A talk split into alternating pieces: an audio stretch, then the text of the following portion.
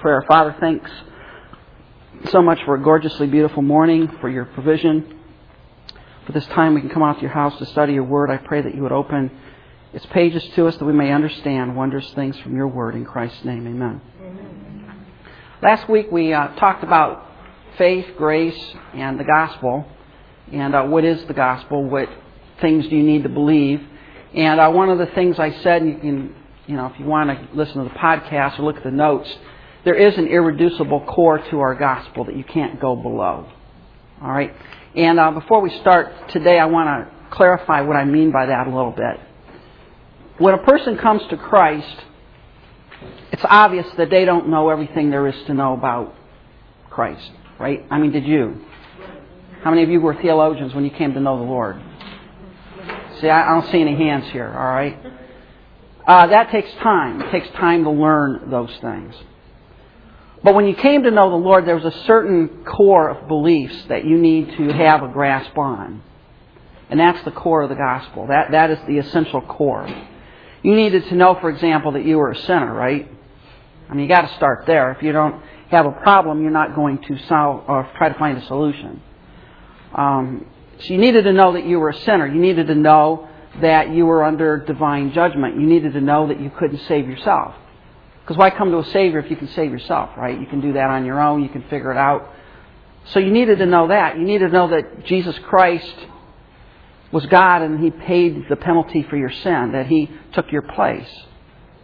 And you needed to know that if you placed your faith in Him, He would save you, that He would redeem you. And those of you who are born again, you've done that. You've placed your faith in Christ. You have believed. You've asked Him to be your Lord and Savior. All right? But, for example, someone asked uh, a few weeks ago, is it necessary to know or believe the virgin birth in order to be saved? We would put that as an essential, right? It, it is an essential. But let me ask you a question. Do you believe that somebody from the get go has to know about the virgin birth in order to be saved? Yeah, not necessarily. Right? Now, what will happen if later on they deny the virgin birth altogether?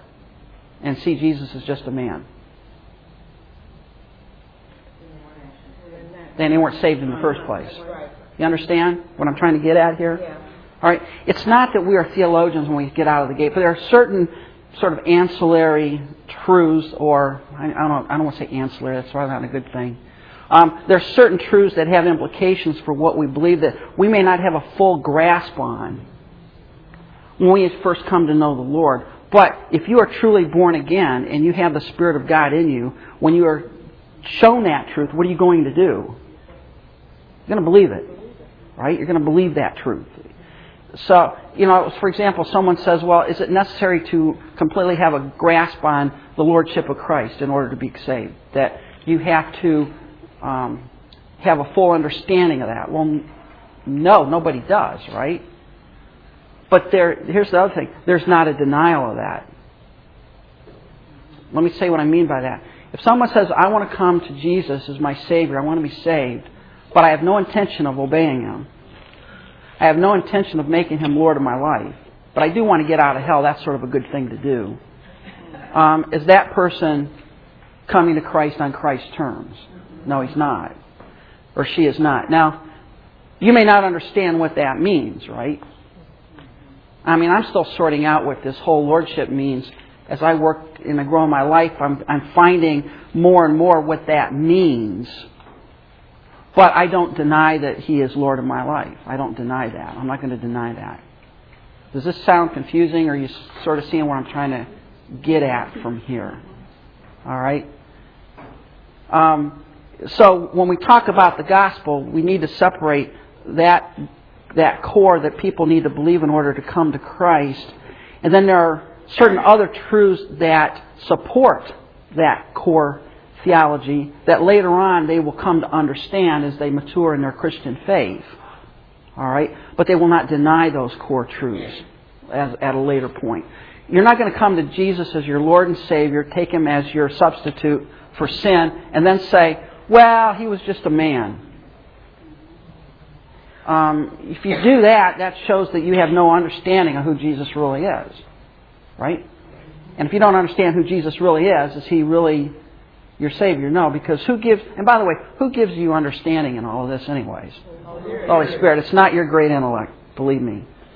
It's not, it's not your brain that sorts this out. It's God who gives you insight into that. So, what are the implications of this? The implications of this is that we don't need to be afraid to give people the complete gospel message. One of the problems that we see in modern evangelical um, evangelism today is the is the pressure to sort of lower the standard. All right, um, come to Jesus; He'll make you help happy. He'll solve your problems. And we'll worry about this obedience and lordship, and what we're about that theological gunk later on. Um, but just sort of come to Jesus. Um, Jesus didn't do that in his presentation, did he? The rich young ruler came and said, What must I do to inherit eternal life? And Jesus basically said, Well, I'll tell you what, go sell everything. Now, that wasn't the answer, was it? Is that the orthodox answer? Do you sell everything in order to be a Christian? But where was his heart? Where was his desire? And what he was basically telling Jesus right then and there is that I want salvation, but I'm not willing to do what you tell me to do. Now, understand that we all have to come to that point where we're willing to do whatever Christ wants us to do. And I think we all reached that desperation point when we came to know the Lord. I remember talking to Ellie, that exchange student who was staying with us, and she she struggled with this because she wanted to become a Christian, but she wanted, like she said, I want to keep one hand on the steering wheel of my life here. I don't want to let go. And as long as she wanted that one hand on the steering wheel, nothing happened. Then the day came at Good Friday service when she just said, okay, I'll let go of the steering wheel, and if it crashes, it crashes. And that's when God slid into the driver's seat and she became a Christian. And she passed from death to life. She gave up. She let go. Which is equivalent to that bumper sticker with well intended meaning but wrong. God is my co pilot. No, God is the pilot. That's right. You, you, you, you're the passenger. You're not even a co pilot. You understand that? You're the passenger in the back seat without the back seat driver's license. All right? Um, and there needs to be a willingness to do that. And what happens when I've seen in evangelicalism today is we're scared to death to walk up to somebody and give them the hard facts of the gospel for fear that they're not going to believe. Well, listen, folks, what kind of what kind of salvation is it if you're if you're not telling them what the real deal is, right? I mean, how would you like to sign up for the Marine Corps thinking you're going for a vacation on Hawaii for four years only to find out you're in the Marine Corps trenches? Mm-hmm. I mean, they, they what does the Marine Corps do? They set the standard high. They say, you want to be a Marine, it's going to cost you this, this, this, this, this, and they lay it out. And guess what? The people who want that and are willing to pay the price become the Marines because they're not going to be turned off by the hard sell. And that's the same thing with the gospel, folks. You don't save any. I'm, I'm off track here, pontificating a little bit, but you and I don't save anyone. The Holy Spirit does. And so I can I can take the gospel that Jesus gave in the Scripture. I can make it high. I can tell somebody right to their face, if you become a Christian, it may cost you everything. You may have to give up your father, your mother. You might lose your job. You might lose your life. It may cost you everything. I don't know that. You, you, you may not have the Cadillac in the driveway in the mansion that they promised you on TBN. You may not get that stuff. It may, you may have to give up everything. And if that person is being drawn by the Holy Spirit, if that person is being brought to that point by, of conviction by God, they don't care what it will cost them. And that's that's the gospel, folks. Don't water it down. Don't say, "Boy, you know, if I tell somebody, you know, that they might lose, well, I can't do that because that's that'll turn them off." Well, what is implied in that thinking when you do that? What are you implying? Christ is enough, and what do you have to do? You have to sell the gospel. You have to help him out. You got to water it down. You got to you got to somehow make it acceptable. And what happens in Christianity is we've got a lot of gospel presentations out there that water the gospel down to the point that we get everybody, every Tom, Dick, and Harry, and Sue, and Mary, and everybody to believe, but they don't really believe because they're they've not been given the real deal. And so what happens when the persecution comes along and the trials come along and they lose their job and things don't work out the way they want, what do they do? See, abandon, abandon it and go the other way. We don't need to water it down. We don't need to lower the standard. We don't need to, to somehow think that we've got to sell the gospel. And it really bothers me when you have these gospel presentations that sort of say, um, come take our presentation, you'll be more effective and you'll lead more people to Christ. How do they know that? What are they assuming in that statement? That's up to you. It's a technique driven kind of thing. Now, that doesn't mean, understand what I'm not trying to say here, that doesn't mean that you don't want to become a better communicator of the truth. It doesn't mean that you don't want to be able to hone your skills in presenting the true gospel. That doesn't mean that at all. It just means that back in the back recesses of your mind, you need to understand it's not your gospel presentation that's going to save anybody. It's not your technique that's going to save anybody. It's the Holy Spirit that's going to save that person. So you don't have to worry about, I said the wrong thing and they're not going to go to heaven all because of me. You don't need to go down that path because it's really not up to you anyways.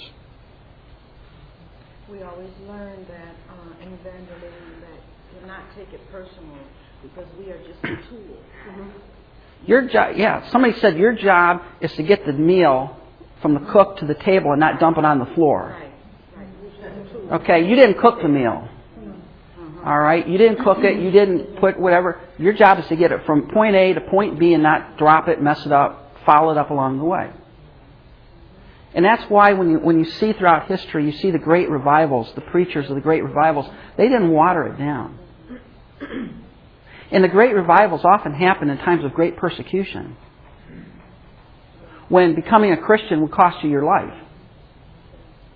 And it didn't, it didn't stop people. Some of the great revivals happened during, you know, the bloody reign of Mary, where they, they, you were burned at the stake.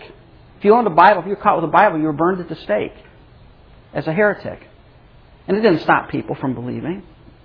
We're, we're afraid to death today that if we say what Christ really said in the gospel that people are going to be turned off and walk the other way. And the answer to that is if they are turned off and they do walk the other way, then they're not being drawn by the Holy Spirit, and that's not the kind of convert that Christ is interested in. And that's why when the rich young ruler came and Christ raised the bar up high, he went away sad because Christ was not going to say, Well, Wow. Okay, believe in me, and we'll work out the obedience and all of that stuff later on. We'll sort through that later on. But let's get you on the track to heaven. It didn't work that way. There's, there's a price to pay. And one of the things we're going to talk about as we work through this is for us, the price is all that we have for all that He is. You have to give up yourself. You have to give up your own idea of how I'm going to be saved. You have to say, I abandon that. And that's what Paul was doing in Philippians 3 when he said, I, before I became a Christian, before I saw Christ, I was a Pharisee, a Hebrew, circumcised, uh, the whole nine yards. I mean, I did everything. And then when I saw Christ, everything I was banking on, I saw as rubbish, manure, skubalon, excrement, and I pitched it all to know Him. And the power of His resurrection, and listen, the fellowship of His sufferings. He wasn't afraid to suffer with Christ. We got people today that are scared to death to suffer. And when the trials and persecution comes along, they're scratching their head saying, wait a minute, what's wrong? And the answer they have to come up to is what is right. If you're suffering for Jesus, you're going to suffer persecution. I like what one guy said. I forget what he said. He said, one of the problems with pre- preachers today is no one wants to kill them. and the idea there is that they're not, you know, what what's, what's the Joel Osteen Christianity? Come to Jesus and wonderful plan for your life. Well, wait a minute. There is a wonderful plan later. Not now, necessarily. You may not get it now.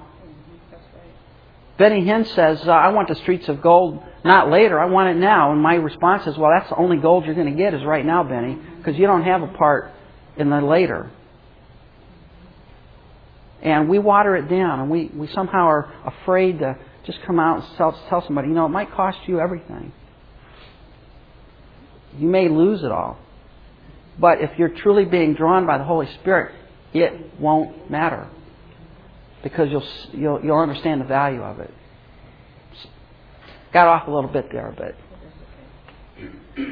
as I was thinking about the, this from last week, I wanted to, you know, sort of work through this a little bit. And any comment? Everybody's quiet out there. It, it, it's just like you say, Alan, um, in the valleys, that's where you grow. And I think people, you know, we all think that, okay, we can have valley moments, but we don't want to stay there. It's like you have to learn to stay there and say, okay, God, what do you want to teach me in this moment? You know, and it hurts and it might suck, but it's what's going to give you character and make you more like Christ. And I think people forget that. We don't. We we we sort of in the back of our mind think that there's going to be valley moments. Like like you said, we don't want to stay there. And we and when we're in the valley, we somehow think there's something wrong with me. There may not be anything wrong with you at all. That's what Job felt, right? I mean, scratch it. You know, what is wrong? What did I do? Well, he didn't do anything wrong. That wasn't the point. God had a higher purpose. But what we need to do, come to in our Christian life is understand that we have blessings beyond comprehension as Christians. But the real payoff is not now. It's in eternity. That's the payoff. And in this life, as Christ said, you're going to have tribulation. But be of good cheer because I've overcome the world. It may cost you everything. But if you're truly born of God, if you're truly a Christian, it won't matter. You'll pay it because you understand the value of that. That's really the, the story of the parable of the pearl of great price. Here's a man who's seeking for something valuable, and he finds something of immense value. What does he do? He liquidates every asset he has to get that one thing. And what is Christ saying? When you see the gospel for what it is, what are you willing to do? You will liquidate everything you're depending on for that one thing. In this case, you do put all your eggs in one basket. It's like a runner running a race, and he's getting to the end, and that would be heaven, you know, and there's like he's not letting the encumbrances along the way. Slow him down. Right. He, he has that goal in mind is to reach heaven. You read the devotionals for this week. no, we're studying it in Hebrew. Yeah. yeah. But um, I like the idea of how you uh, equated it to the Marines. The Marines tell you exactly this is what you're going to give up, you know, and this is what you're going to get. And if you're not telling Christians that it can be hard, it can be very hard. You might have to give up everything. And then when they reach the times where they have to give up something, they're going to fall away. Well, think of the person who supposedly comes to Christ under Joel Osteen, who's being told that life is going to be a bed of roses and your best life now. Well, theologically, think about it. Who has their best life now, believers or unbelievers? Got it. Your best life is not now. His theology is off base to start out with. And if you read anything by him, shame on you. And if you have one of his books, use it to start a fire over the holidays. Who is it? Joel Osteen. Oh, okay. No, I don't have nothing. We are We are. But see, we're willing to do it. Why? Because we know that there's an eternal purpose behind it. This is not all there is. Right. There's an eternal purpose behind it, but also. God gives us a yeah. Yeah, read uh, read Paul over there in in, in uh, Second Corinthians. He says we're chased but not caught. We're down on the map, but we're not out for the count.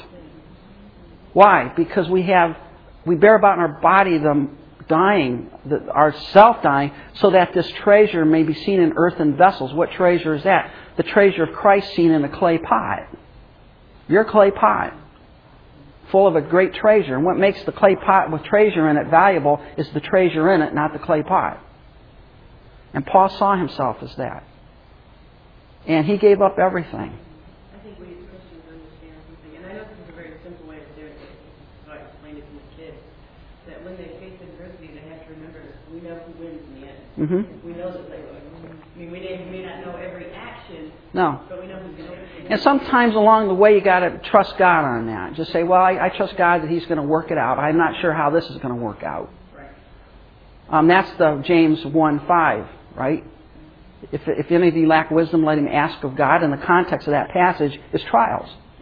If you're going through a trial and you're not quite sure what's going on, ask God. And what will He do? He'll give you the wisdom and understanding to go through the trial. That's, that's His promise. But for the Christian, the way is always through the, through the trial, not around it, or over it, or under it, but through it. And God will take us there. So, all right. Well, with that said, let's get into our real topic, and we'll come back and talk about these. But I wanted to clarify that that up front that that don't be scared to death to tell people the real deal, the real cost of being a disciple. It may cost them everything. Don't be afraid of that because if they are truly being drawn by the Holy Spirit, if God is truly working in their hearts, they won't care. They really won't care. Okay? They will come anyways. Um, what I'm going to do here is, we, what we've done so far is we've looked at the origin of salvation, eternity past. We beat the election predestination horse to death a little bit here. Um, we've seen the pictures of salvation in the Old Testament with Cain and Abel and Noah and all of them. Um, we looked at the concept of faith, grace, and the gospel. What is the gospel? What is the good news? Um, and by the way, one of the things I hope you understand that the good news is such that it's not something you can give somebody in five minutes and cover it all, right? It may be something that takes a little bit of time for them to understand. What does it mean that Jesus died for my sins? What does it mean that he was buried? What is this resurrection deal, anyways? There, there needs to be some content to that. Um, and now we're going to look at the vocabulary words. And the, I was trying to think of how to do this. And we could get bogged down in the order of salvation. What comes first, faith or repentance? And we could argue that. I don't want to get into that, arguing that. But I felt, well, let's just take the various words that we see regarding salvation in the New Testament. Let's just sort through each one of these and see how they all fit sorted together. That's, that's how we're going to do this. So I'm going to start by repeating a little bit here. Um, these are the words we're going to be looking through. All right? We've all heard these words, but we're going to find out what the Bible says about them now. Faith, repentance, justification, adoption, forgiveness, regeneration, atonement, propitiation. All those words are used in the Bible. And by the way, don't be afraid to use them. Don't be afraid of those. Um, one of the, I'm reading a, I'm, reading, I, am going to probably get myself into trouble here again, but I'm reading an interesting book on, um, it's really a small one, it's only about 160 pages or so, 70 pages. And it's on English Bible translations and the theory behind translation work. And uh, what he's doing, the, the author um, is comparing a what we call a formal equivalent model to a dynamic equivalent. Let me explain what I mean. A formal equivalent translation is a literal word for word translation. You're taking a language A and you're translating it in a language B, and you're trying to do that at a word level, a word for word level. A dynamic equivalent translation is you're trying to take thoughts, idiomatic phrases, things like that, and translate them into comparative thoughts or idioms in the target language. All right? Now, just at a 20,000 foot level, which one of those do you think is best for scripture translation?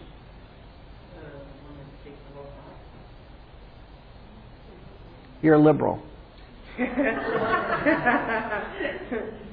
this is the Word of God, right?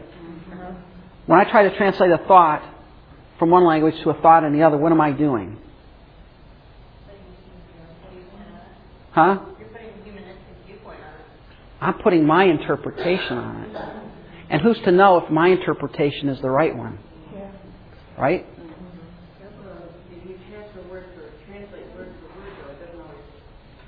You, you, we, we, we understand that you got to do something with, con, with, the, with the syntax of the words.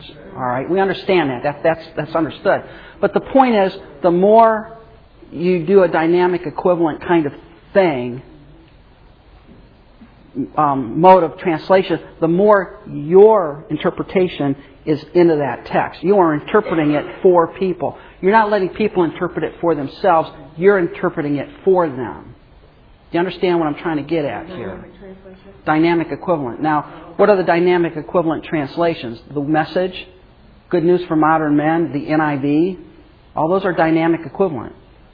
what they're doing is they're trying to give you a thought for thought kind of translation. Okay? A more formal equivalent um, translation is going to be something like the ESV, the King James, the RSV, the New American Standard. Those are more formal. ESV. ESV is very. I don't know about the NESV, but like the the Living Trans or the New NLT is a dynamic equivalent translation. So is the CEV, the Century Contemporary English Version. All right. Here's the problem. Yeah. That begs the question: If there's a word-for-word translation, why is there more than one? Well, because as time goes on, we understand more of the vocabulary. We have more understanding of what the words may have meant in the, in the original language because scholarship advances. All right? So there's no problem with that. The, with the deal, why am I saying all this? I'm not on a rabbit trail. There's a reason for my madness. The reason for my mad, madness is this. When you go to, the, to some of the modern translations, the dynamic equivalent translations, they get rid of these words because they're confusing in their mind. Like you'll go to some of these newer translations, you won't find the word propitiation at all. It's not even there. But yet, it is a rich, rich theological word that gives us an understanding of what Christ's death did for us. And what's happening is when we get rid of that in the translation and we bring in some of our own um, interpretation onto that, we alter the text. We alter the message of God. Mm-hmm. Formal. Formal. Yeah, formal. And the reason I'm saying that at this point is number one, I'm reading this book. It's really cool, but that's just my own warped understanding of what's cool. But the other thing is, as I'm reading this, one of the points that's being made is a lot of these words that, that are so rich for us, they're getting rid of. There's another translation I call the Simple English Bible, SEB. And their goal is to reduce the vocabulary of the Bible down to 3,000 words, no more than 3,000 words the vocabulary. Now, the King James is around 20,000. All right, so if you're going to take 20,000 down to 3,000, what are you doing? Yeah, you're doing an awful lot of interpretation for people. All right, you're doing a lot of interpretation, and and and look at think about it this way. That isn't that an insult to people in a sense? Well, we understand that you're just too stupid to understand what propitiation should mean, so we're going to we're going to replace that with some other thought that we're going to add in there because you're not bright enough to figure that out. Do you like that at all, like, like the message? I mean, The dynamic equivalent is good for a commentary, but not as a primary right. translation. If you want to look at one to, to, to see how somebody might have looked at that, have at it. But I would never use it as a as a primary translation. I would never use it. I would use the NLT. I wouldn't use the NIV. Pers- I'm personally, personally, I wouldn't use the NLT or the N- or the, T- the NLT or the NIV or any of the dynamic equivalent ones as a primary translation. Yeah, this is New King James, right? Huh? Yeah, I use the ESV personally. But the reason I say that is because when we talk about these words, you might go and try to study them in your own Bible and say, I can't find this in it. I, I can't find propitiation. It's not my concordance. Well, that's because somebody thought that that was just too steep a word for you all to figure out, so they had to replace it with something else. So the King James Version, is that formal? Formal. Okay, because I have a friend that she will not even use the New King James. Um, Uh, I'm not a KJV. That, yeah, that's for another topic discussion. I'm not a KJV only person, but I am saying for your primary Bible, who do you want to be doing the interpretation? You or some scholar sitting in a swivel chair somewhere who decided to change some words around to make it simpler for you? That's what you need to ask yourself. They worry that it waters it down, Mhm. you know, and you would agree with that. Yeah. And, and again, I'm not saying that these are demonic versions. I'm not going there. And they're okay if you want to use them as a reference. You know, if you're studying in your ESV and you say, well, how did Eugene Peterson see this passage? Pick up the message and take a gander at it. That's fine. All right? But the, where you want to lead them is to a more formal, equivalent translation that that is the words of God. Because then, I mean, stop and think about it, folks. this is not a novel. This is the very words of God. So how should we treat them? Pretty seriously, right? Yeah, take the Lord. And, and, if, and if the Holy Spirit put propitiation in the verse, He put it there for a reason. And you might have to explain to somebody what that word means, but once you explain what it means, it opens up an understanding of the sacrifice of Christ that you don't have if you don't use that word or you try to water it down with some other phrase. Marshall, you're going to. Know, our, our sort of uh, New King James, uh, General Study Bible. Two years. Yeah. The New King James is a good one. They're study Bible, they understand. They're eight, and how old are they? Uh, well, my son is seven, he is five, and my daughter, and we were learning King James, two of eight. And they understand the reading. They can pronounce the word, it, and over, they understand what the word means. But, you know, you think back that if we're commanded to, study diligently, and we're obeying that command, God will enlighten us to understand what He chooses for us to understand. When you think in Old Testament, Nehemiah, uh, the first thing that uh, Ezra did? You know, he, had scroll brought to him, everybody stood up, and he exposited, I'm he preached, and he had expositors there that exposited to the women and the children who were there. They didn't have a watered down version of, of, of Moses' five books. They had what, what Ezra had and what the expositors in terms of the little ones understand. So I, I take that to our children and think, okay, well, you know what? If the little children back in, in Nehemiah and Joshua's day can understand what was being taught to them, then so can Mary Marshall here. Yeah, the, the one thing, um, I'm going to embarrass Marshall a little bit, but um, one of the things he's been doing with his kids who are, what are they, how are they now? Seven and ten. 7 and 10. 7 and 10 is that they are 7 and 10 year old theologians, and they can understand it. See, what we get is we get the idea that when you're 7 and 10 years old, you need to be playing with Barbie dolls and G.I. Joes and video games. And that's just baloney. Um, you look at some of the great, you look some of the great, I mean, I'm not talking about the wussy, I mean the great men of, of, of church history, and they were reading Greek and Hebrew at 5 and 6 and 7 years old. All right? That's, that's the caliber. They can learn it. And I asked his daughter in, who was just studied on the resurrection of Christ, I said, uh, How do we know that it was a real resurrection and not just a fake one? And she rattled off six or seven theologically reasoned arguments that it is a real resurrection and was not what they explain it away. She's 10 years old. She's got it. She knows it. You can do it. The Bible is understandable. You don't need to water it down. It's sort of like going to law school and they say, well, no, we've decided in law school that our vocabulary is just way too deep for most people. They just can't get it. So we're going to change all the vocabulary of the legal system now to water it down. We're not going to use more than 3,000 words because you lawyers are just too stupid to figure it out. What, what are you saying to people? You're saying that they're not intelligent. And one of the things you'll find is the more vocabulary you have, the more you can understand and articulate. There's, there's a direct relationship between the vocabulary you have and your intelligence. There is. When you go look at some people and all they know is ugh and ugh and ugh and more ugh, th- th- there's a level of intelligence they don't have. The more vocabulary you have, the more you can articulate. And the Bible is given by God for us to understand it. The Holy Spirit is there to help us learn it. You don't need to take words out because they're too tough for people to understand. Use the word, but explain what the word means. That's all. Just explain what it means. I got on two hobby horses today. This is not a good thing, um, but but it is. It's it's something very very serious to me. And as, as I'm reading this book, and I'm becoming more and more and more convinced that you know, as Christians, we need to we need to learn how to read the Bible and read a solid translation, not somebody's translation or interpretation for us. Yeah, paraphrase the thing. There may be a place for that as a devotional guide or something like that, but if you really want to know the Word of God, you don't need to pick up one of these other translations. Get a good, solid, formal equivalent translation as your main study Bible.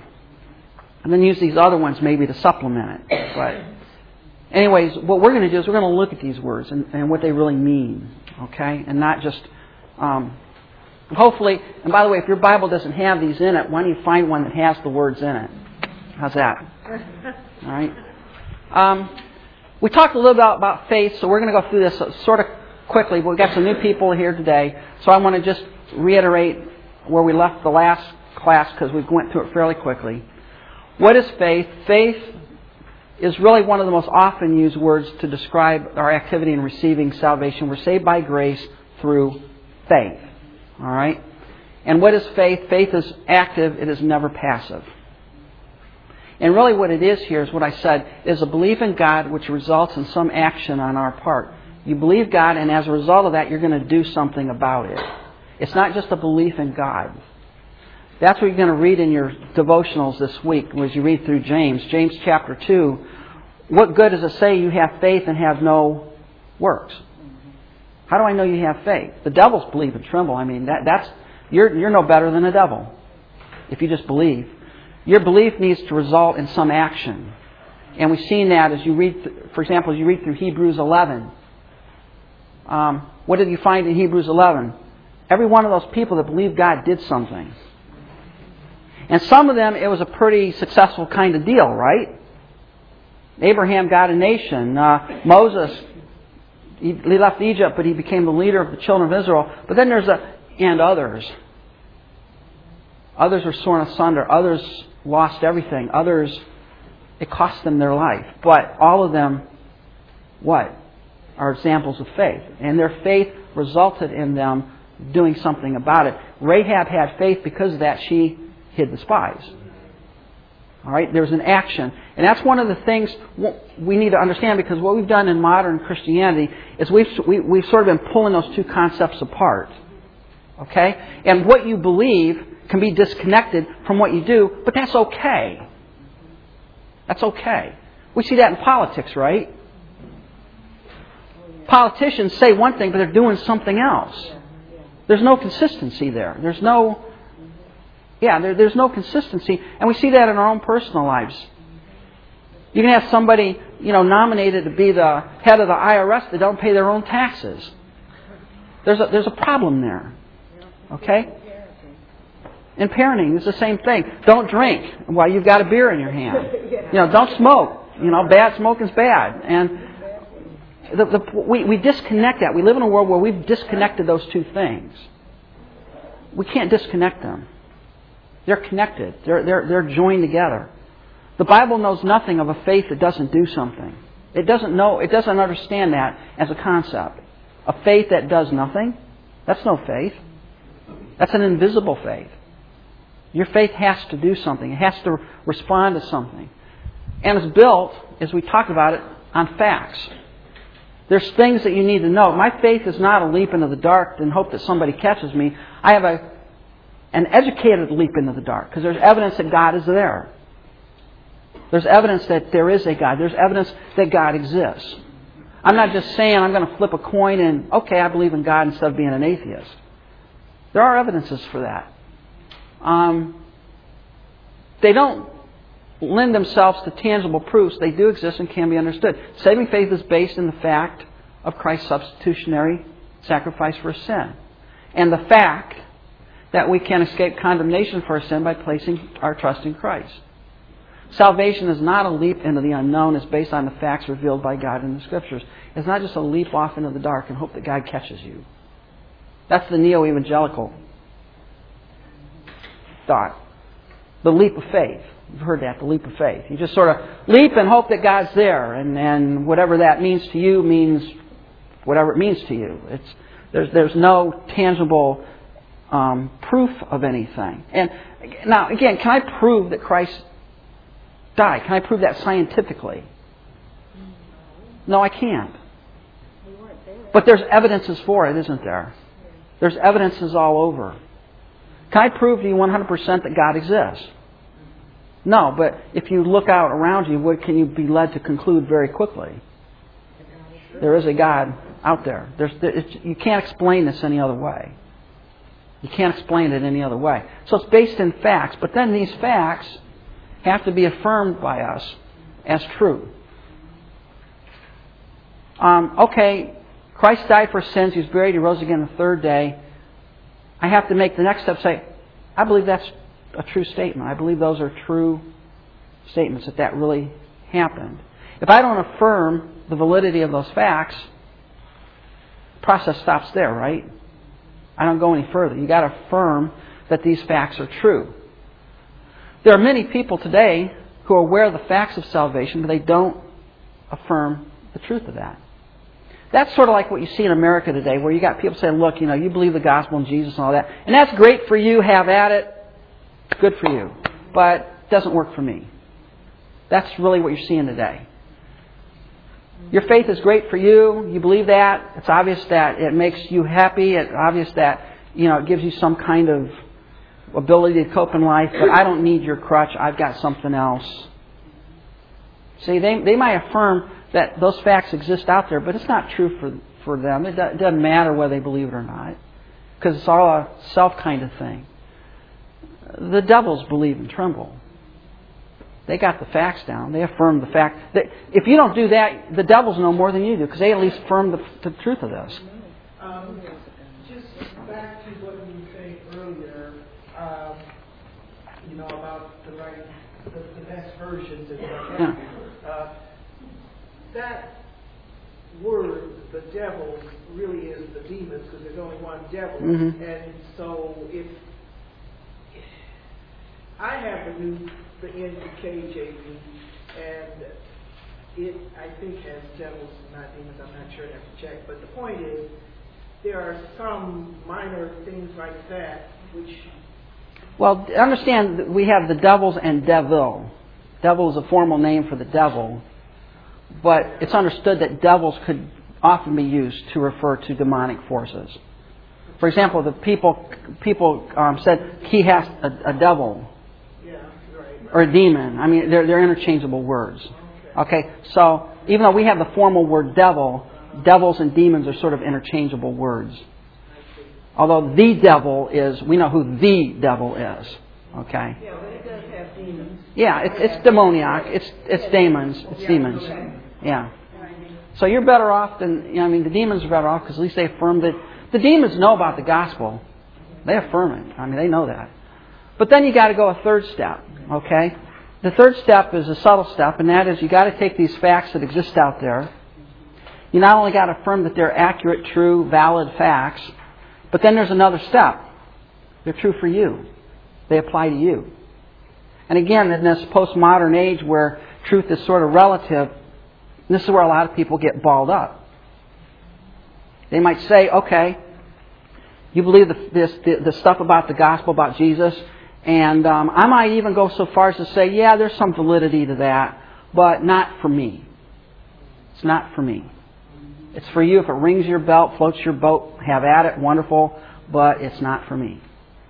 And you got to internalize, you got to say, it is for me. It does apply to me. There are people, hell is full of people who believe the gospel and believe the truth, and some of them might even come to the point where they believed it was true for them, but they didn't take the next step, which is to trust. What does it mean to trust? You abandon everything and believe that those true facts apply to you. You place your faith in Christ. This is where you become a believer. You don't become a believer by believing the facts. You don't become a believer by affirming they're true. And you don't even get there by affirming that they're true for you. If you don't take the next step and say, I believe. And I believe to the point that I am willing to abandon everything I'm counting on and trust in everything that God says. You're not saved. There has to be an abandonment. You know, some people say, well, you don't have to do anything to be saved. Yeah, you do. You have to give up what you're holding on to. All right? Now, who's going to enable you to do that? The Holy Spirit is going to enable you to do that. That's not you. The Holy Spirit will help you do that. So it's not a human work. You can't, and some people want to say, and this, this is a big argument, they say, well, what you're saying is you're, telling you you have to work for your salvation in the sense you have to give something up. No. That's not a work because who's allowing you to do that? God. God is doing the work in you. It's not you, it's God in you. It, it's no more than, I could make the argument say, well, if you say that you have to believe, that's a human work. It's all by grace, you shouldn't even have to believe. You're just sort of in. No, we know we don't we understand what we're talking about there. You have to give up. You have to let go. And that's what the rich young ruler didn't want to do. He wanted to hang on. I want my riches. Now, had he said, okay, fine, I'll be back in a couple of days, most likely Christ would have said, no, that's not the point. The point is, you have to be willing to forsake all and follow me. That's what he said to the guys. You know, they said, Lord, we'll follow you wherever you go. He said, well, you know, the foxes have holes and the birds of the air have nests. I don't have any place to sleep. And what happened? I'm out of here. I don't want to sign up for that. I don't want on to that. What about that guy that said, I'll follow you wherever you go? And he said, Well, uh, but let me go home first and say bye to mom and dad. No. Let me uh, go home and bury my father. The idea is, let me go home, wait till dad dies, I'll get the inheritance, then I'll come follow you. No, I don't want that. If you want to follow me, you're going to abandon everything right now and you're going to drop it all and you're going to follow me. And if you don't, you're not obeying. You're, you're not making this step of abandonment. There isn't a step of abandonment where you're abandoning all that you are for all that He is. And, he, and God enables you to do that. That is a work of the Holy Spirit in your heart. But let me ask you a question of, of those here who are believers. Is that how you remember your salvation? You came to the end of yourself and you said, I give up? What about you? I said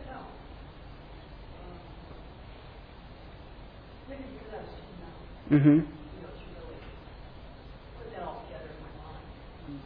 But later on, what happened? Yeah, initially we might say, "I don't. That's too big a price." But at some point, for those of us who are truly born again, we're going to be brought to that point where there's a willingness, at least, to abandon for Him. There's a willingness. Hmm. Right.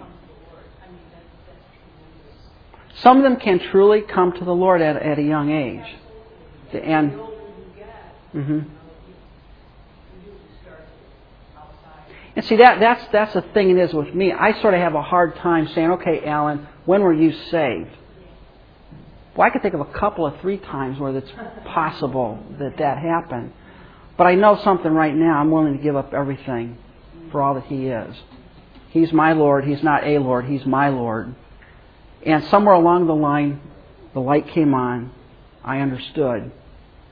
And some people it's a very dramatic event. Other people it's sort of a quiet kind of thing. But for those who are truly born again, there's an understanding that I'm placing all my trust in Christ and nothing in me. That's where true salvation happens. And then what is the final word? We've got to make the acrostic worth F A I T H. Hope. What's hope? Hope is a present certainty of a future reality. I don't have the streets of gold yet, but someday I will. I don't have the home in heaven, but someday I will. I don't have a glorified body, but someday I will have that. That's a future thing for me. And it's a present it's a present certainty. It's not a man, I hope the Browns can win today. Well, that's sort of bad hope, isn't it? Um, it's not that. It's, it's I know this is going to happen. I just don't have it now. I will, though, someday. I will have it. So that's what faith is. Faith is abandoning all that you're, all you're trusting in for all that He is. It's a giving up of yourself. You have to give up what you're depending on. You have to give up. What did Matthew have to give up? It's tax collecting business. Uh, Peter and, and John, drop your nets and follow me. What did they do? They dropped their nets, left their boats, and followed Christ. Yeah. They just left them where they're at. I think the more you have uh, the power, the, the financial uh, wealth, it might be harder. How hard is it for the rich to enter the kingdom of heaven? That's tough, isn't it? To give it all up for, for Christ. I think that I see more people who are poor and needy and they're looking for some form of salvation or something. They're searching. You know, they Mhm. they realize they need. The rich, they don't realize they don't need anything. They Right. need anything. And see, that's the starting point of the gospel the need. The need. You're under divine judgment. If a doctor comes to me and says, I want to cut you open and see what's in there just to find if there's something wrong with you, I'm not going to have that done. But if he says, you know, I, the test here shows a lump in there and we need to get in there and take that thing out, cut me open, buddy. Have at it. Go for it. You know, I'll be there tomorrow. Um, I have a need. The need causes me to go through the discomfort. If there's no need, there's no calling on Christ. There's, and that's what Christ basically told the Pharisees. He says, "Oh, you guys, you don't need anything." That's why the tax collectors and the publicans and the sinners get in the kingdom before you do. You don't need. You don't need my help. You're already, you're already righteous. Now he's being sarcastic when he said that, but Um, there's some overly people in here who hopefully saw this in the paper because I don't have it all together, but a couple months ago there was a front page story of a, a young man, young as I don't know, thirty something perhaps, I don't know, who had sold his house and his possessions for the sake of using the money to sell, or not sell, not sell, give Bibles away as a witnessing tool. He would witness and he would give the person a Bible. And ah, it was such he- a moving story. Yeah, I saw part of that. Um, my husband showed me that. He opened his house and he was giving things away. You know how you have a, a whole house sale? Mhm. He was just people. He was just giving everything he had away. It, it's like okay, free. Yeah, Come in. Just give, yeah. Come in Right. and get whatever you need. And Mhm. somehow it was connected to Bibles and Yeah. he had, he had, I keep saying, he gave away. Gave and everything he was away. Needing donations so he could get more Bibles to give away. I, I, it was such a movie and so un, so atypical of Oberlin, you know, Mhm. to emphasize something Christian. But he was right on the front page, nice Yeah. story. yeah. God doesn't call all of us to give everything away, but are you willing? Um, I read the book, The Hole in the Gospel. I got that and read the whole thing. I'm in a very, yeah, a fast reader. Um, but I read the whole thing, and one of the interesting things in here, here's a guy who's the president of Lenox Corporation, multi-million dollar position, making boku bucks, and he gives it all up to become head of World Vision. Why did he do that?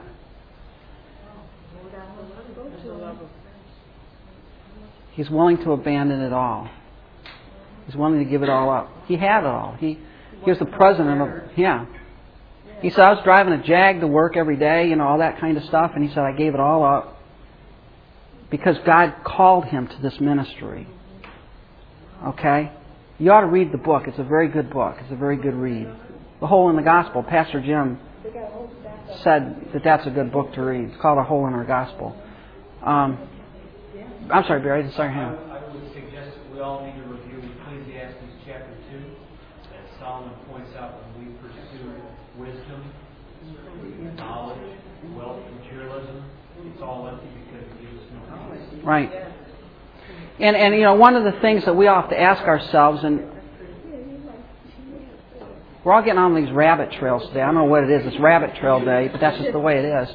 But I look at myself and I have to I have to ask myself, do I have enough? I have more than I need.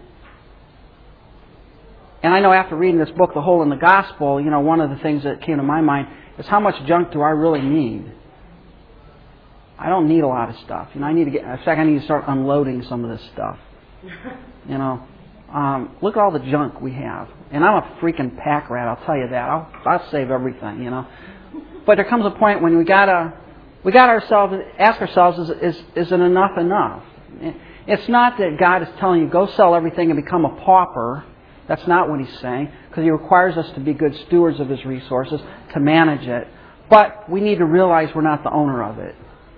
And sometimes we just we have so much junk in our lives that it clouds the voice of the Spirit.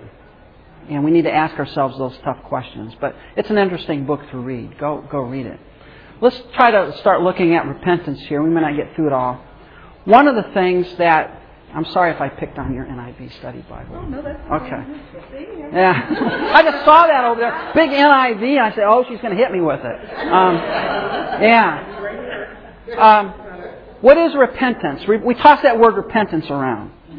And one of the dangers in Christianity today is that there is a there is a thinking process going on that we don't need to um, preach repentance. That really um, we need to preach the gospel in a positive kind of way. You know, accept Jesus as your Savior. He's going to make life nice for you. But we certainly don't want to hit too heavy on the repentance part where you actually have to repent of your sins and actually have to turn from your sin.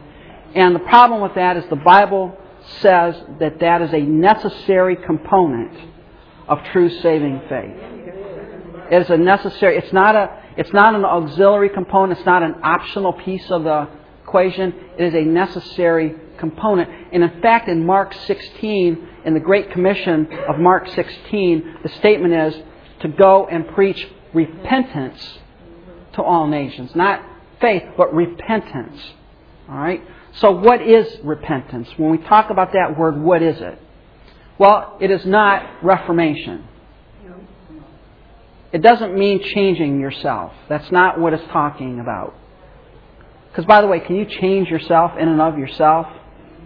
Yeah, can the leopard change his spots or the Ethiopian change his skin? Nope. You can't either. You can't decide one day to change yourself. It's not remorse. It's not feeling bad. I mean, did Judas feel bad about praying Christ? And the Bible says he repented, and people say, wonderful, he believed. No, he felt bad. He felt bad about it. He was remorseful about it, but it was not true saving repentance. Did uh, Esau feel bad about selling the birthright? Oh, you bet he was. He felt bad about that. So it's not remorse. It's not just feeling bad about something. That's not repentance. That might be conviction, but that's not repentance. It's not penitence. The idea of penitence is what? Yeah, to do something in order to assuage your conscience. You know, when you go to the in the Catholic Church, the priest and he says, "Oh, go do X number of Hail Marys or whatever as as a sign of penitence." That, that, that, to, to assuage your to, to earn God's salvation or forgive. That's not what repentance is. It's not penitence. It's not doing works. And this is an important thing.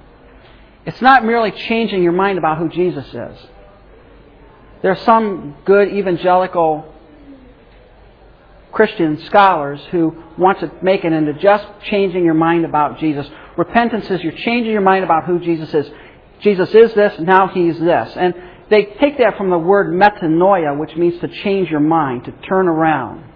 That's what the, the Greek word is, metanoia, to change in your, your direction. It's like I'm going this direction and I turn around and I head off in this direction. It's a change of direction. It's more than just changing your mind about Jesus. That can be an element of it, but that's not the whole picture of what repentance is. All right? So repentance is not just these things. What is it? It is a voluntary and sincere, and this is the point, sincere change in the mind of the sinner, causing him to turn from his sin and go in another direction. It deals with the mind as well as the heart. It's to say, I have to change my mind about what I am doing and see it for what it is. It is sin. I don't want to go in that direction. I want to go in this direction. It's to change your direction. Now, if you change your direction, what's going to accompany that? Behavior, heart, attitudes. All of that's part of repentance. When you see that in the Bible, you don't see people come to the Lord and not changing their life in the Scripture. They just don't do that. Jesus did not tell the woman taken in adultery, uh, okay, I'll forgive your sins. Uh, sort of try to clean up your life a little bit. Cut down. No, he said, go in, sin no more. Okay? And when you see true repentance in the Bible, you see that there is a turning from sin and a turning to God. It's to go in a different direction. It is a change in your mind. It is a change in your heart. It is a change in your direction. And all of those are evidenced by what you do. Okay? Where do you see this? Well, when John the Baptist, when he came along, what did he say? Repent for the kingdom, kingdom of heaven is at hand. What is he telling people to do? To change their mind and their direction. To, to change it. And that's what he says in Matthew 3 8. Bring forth, therefore, fruits meet for repentance. Bring forth fruit evidenced of true repentance. Let's look at Matthew 3. Um, in Matthew 3,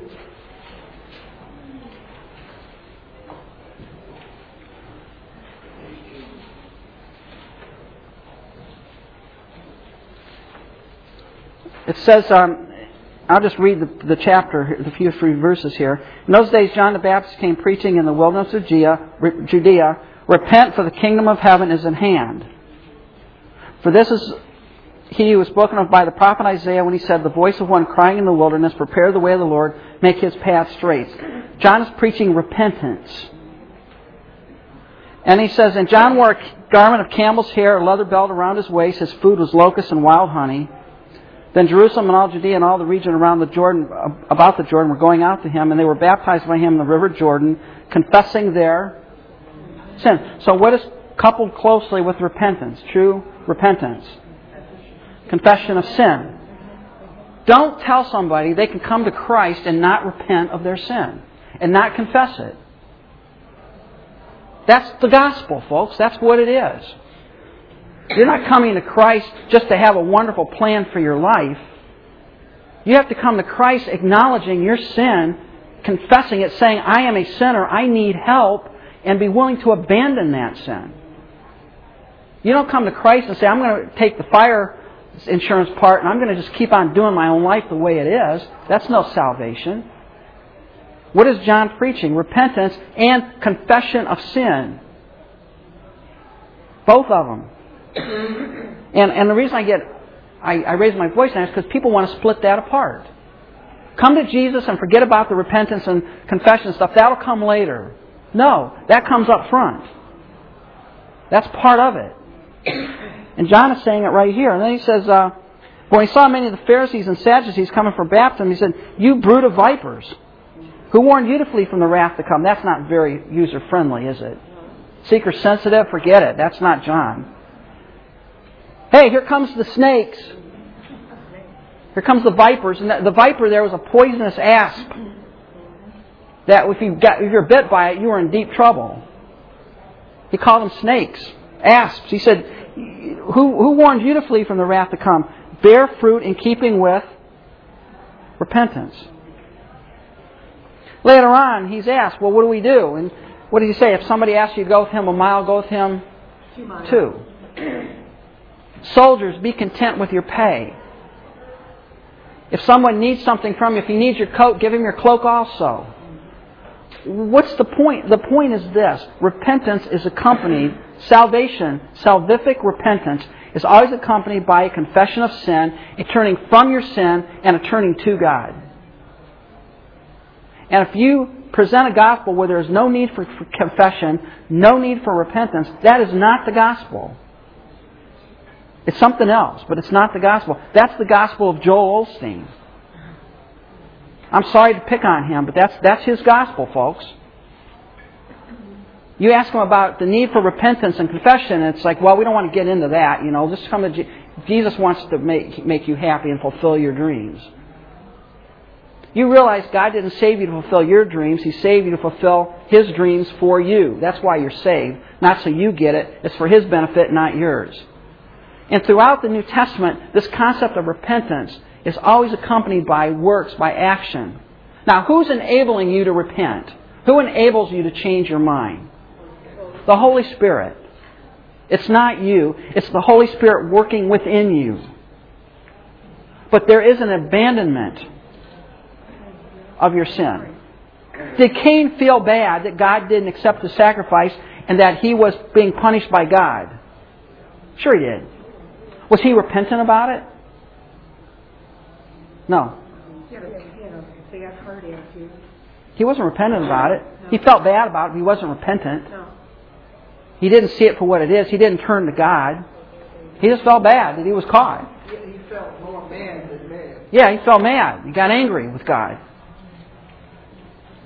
It's expressed in the ministry of Jesus. What is he said in Matthew 19 or 9:13? But go and learn what that means. I will have mercy, not sacrifice.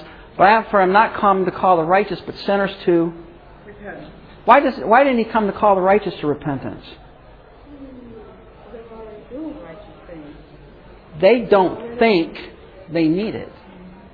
It's not the righteous and the true righteous he's talking about here. Who's he talking about? The Pharisees. The Pharisees, the religious boys.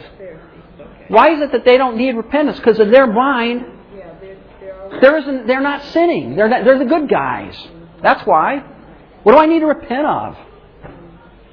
That's the rich young ruler's problem, right? What do I lack yet? I've done all this stuff from my youth up. I've kept all the law. What am I still missing? Get rid of your riches. And, and, and the point, he wasn't willing to abandon everything. He wasn't willing to turn his back on every, this is all I'm placing my trust in. He wasn't willing to turn his back on that and go in another direction. And that's what Paul did. Paul said, here's, here's my Judaism, here's my circumcision, here's my Pharisaical life, here's all the stuff I'm banking on, and I see that as nothing but rubbish. So I'm going to turn my back on that, and I'm going to go in this direction towards Christ. It's an abandonment. It's a true abandonment. Christ is saying, "This is what I mean. I don't want, I don't want your sacrifices. I want your mercy." You find that in the book of Isaiah, the, the books of the, the Old Testament, where God is saying, "You come to me, you bring your sacrifices, you show up in church, you sing your hymns or whatever it is you did in those days, and meanwhile you're stealing from your neighbor. You're defrauding the person that's working in your field. You're cheating people out of money." I'll tell you what, you keep your sacrifices, you keep your burnt offerings, and get out of my presence because I don't want to see your face. Leave. Because I want repentance. I want people who have a broken and contrite heart. Isaiah 26. Who gets to see God? Somebody with a broken and a contrite heart. That's the Beatitudes. Blessed are the poor in spirit. What does it mean to be poor in spirit? You realize you have nothing to give God. Blessed are those who mourn. Over what? Your sin. Blessed are those who hunger and thirst for righteousness. They get filled. It's all about spiritual things. It's not about poor and economically. And what's Luke 13:5 say? If you don't repent, you'll perish. You'll likewise perish. What are they talking about there? Well, what happened about those guys that the Tower of Siloam fell on? What about those guys that Pilate mingled their blood with their sacrifice? What about them? Were they worse than us? No, except you repent, you're going to perish just like them. Repentance is a necessary component of salvation, folks. Don't split it apart. And I'm three minutes over, I'm going to yell yelled at, so we got to quit. We'll pick up here next week. Father, thank you so much for this day and for this time of study. Help us to ponder these truths and understand them. And thank you for this time together. In Christ's name, amen. Well,